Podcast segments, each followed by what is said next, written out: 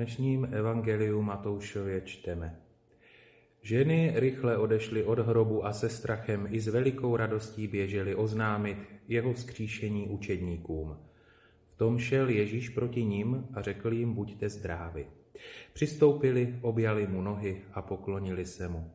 Tu jim Ježíš řekl, nebojte se, jděte a oznamte mým bratřím, ať odejdou do Galileje, tam mě uvidí. Když ženy odešly, přišli někteří ze stráže do města a oznámili velekněžím všechno, co se stalo. Ti se schromáždili se staršími, poradili se a dali vojákům hodně peněz s pokynem. Říkejte, v noci přišli jeho učedníci a ukradli ho zatímco my jsme spali. A doslechneli se to vladař, my ho uchlácholíme a postaráme se, aby se vám nic nestalo. Oni vzali peníze a udělali, jak byli navedeni. A tento výklad je rozšířen mezi Židy až do dneška. My slavíme Velikonoce úplně netradičně, tak, jak by si je nikdo z nás asi nedokázal představit a vymyslet. A přesto řada z nás je doma, kde přijímáme zprávu o Ježíšově vzkříšení. Přijímáme tu zprávu, která má do života učedníka vnést jistotu, vnést radost. Ovšem prožíváme období, kdy jsme díky událostem eh, tak nějak pod tlakem strachu, jsme tak nějak svázáni i nejistotou a tak nějak prožíváme zmatek. Eh, samozřejmě je to všechno dáno tím, co se děje. No a právě do toho období, do této situace, v kterém se nacházíme, tak potřebujeme víc než kdy jindy slyšet zprávu o radosti, potřebujeme víc než kdy jindy slyšet o štěstí, potřebujeme víc než kdy jindy eh, zprávu, která nám přinese nějakou jistotu. A tak je to zpráva o Ježíšově vzkříšení, která skutečně má co si vnést do našeho života. A my ji máme přijmout a prožít tak, jako ti Ježíšovi nejbližší.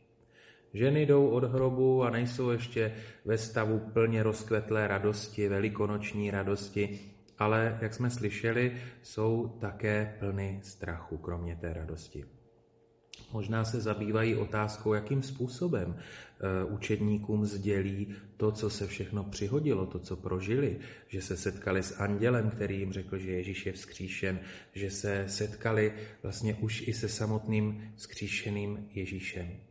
Víte, do toho zmatku pochybností lidské bolesti, kterou prožívají po velkopátečních událostech, do toho všeho náhle vstupuje ten moment setkání s živým, oslaveným, skříšeným Ježíšem. A tento moment mění celé jejich životní směřování.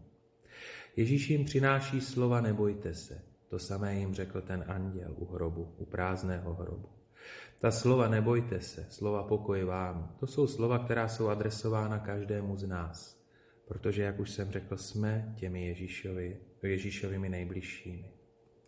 A tak v této době, kdy zažíváme pochybnosti, někteří strach, nejistotu, bolest, tak eh, ta slova přijměme. Přijměme ta slova zvláště ve chvílích, kdy přijde nějaké napětí a pamatujme na to, že to jsou slova, která jsou určena i nám. Jsou to slova právě o té naději, radosti a štěstí. A začínají čím? Nebojte se.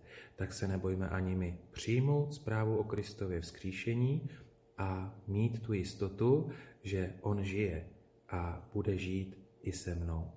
V tom všem, co prožívám, je přítomen. Nezapomeňme na to.